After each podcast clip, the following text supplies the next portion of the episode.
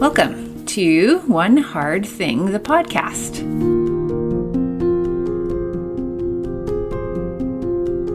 I am really excited to start this journey. I have never done a podcast before, so I'm told I should expect some disastrous episodes and I should just keep going. And that is really my MO is to be disastrous and keep going. So I am going to embrace this new form of communication. Um, I'm an occupational therapist and I have been working as one um, on and off with kids for about 30 years, just about.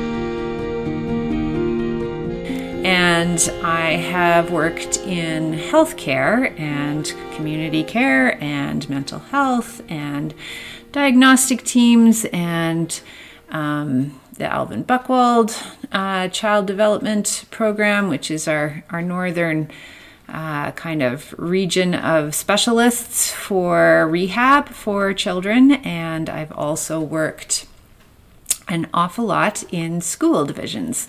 French school division, a public school division for the last eight years, and also in here and there in uh, First Nations federal school divisions. So I have amassed a lot of experience in many, many, many systems as uh, they relate to trying to help kids.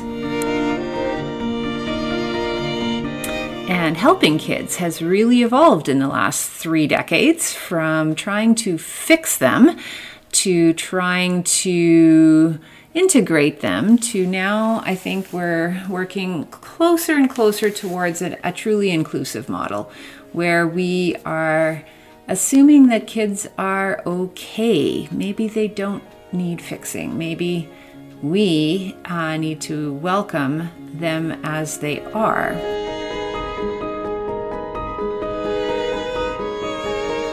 And that goes for a lot of diversity. So one Hard Thing is really a culmination of a lot of years of reflection and um, battling the systems that I've been in, battling within and battling uh, to try to make sense of what's going on. Why are there so many silos? Why are there so many gaps? Why do we not understand what to do? Why do we have trouble working together? Why do we compete when we could be collaborating? And why is it so hard to be a parent of a child who falls outside of the typical norms? It's very hard.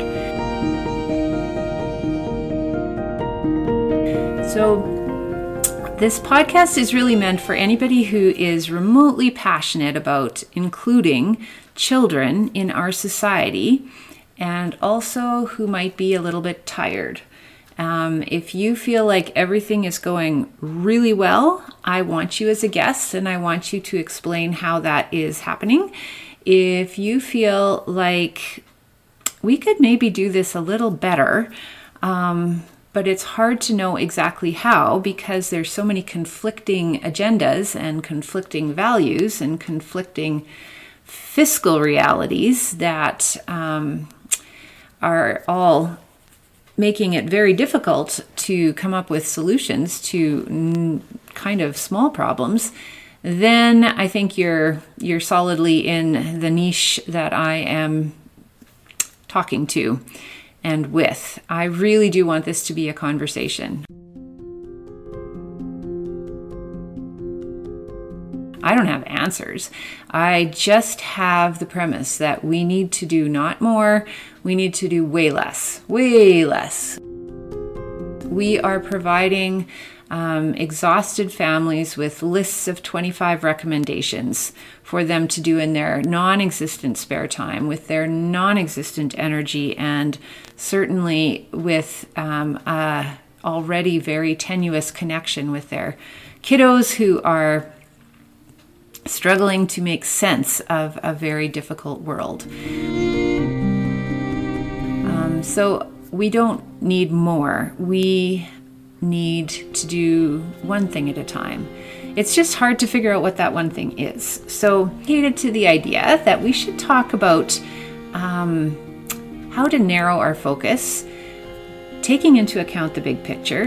And by big picture, I mean all of it like home, parents, family, grandparents, community, culture historical trauma, um, as well as the, the, you know the government run systems that we work within or um, navigate, social services, health, education, and then all of the helping organizations, the nonprofits, the religious um, organizations that do so much for families and communities and kids, the community organizations, the informal networks and groups and playgrounds and friend circles and uh, extended family um, dynamics that make our society into the lovely web of relationships that it is. All of that, I think, underlies health and thriving, which is what we want for our kids. We don't need them to all be average. We don't need them to be typical. We don't need them to be age normed. We don't need to worry so much about standard deviations. We do need them to be able to play. We need them to connect. We need them to feel seen and heard wanted and that they belong. We need to really have an intelligent way to love kids who don't respond in ways that we find immediately intuitively understandable. All of that is hard.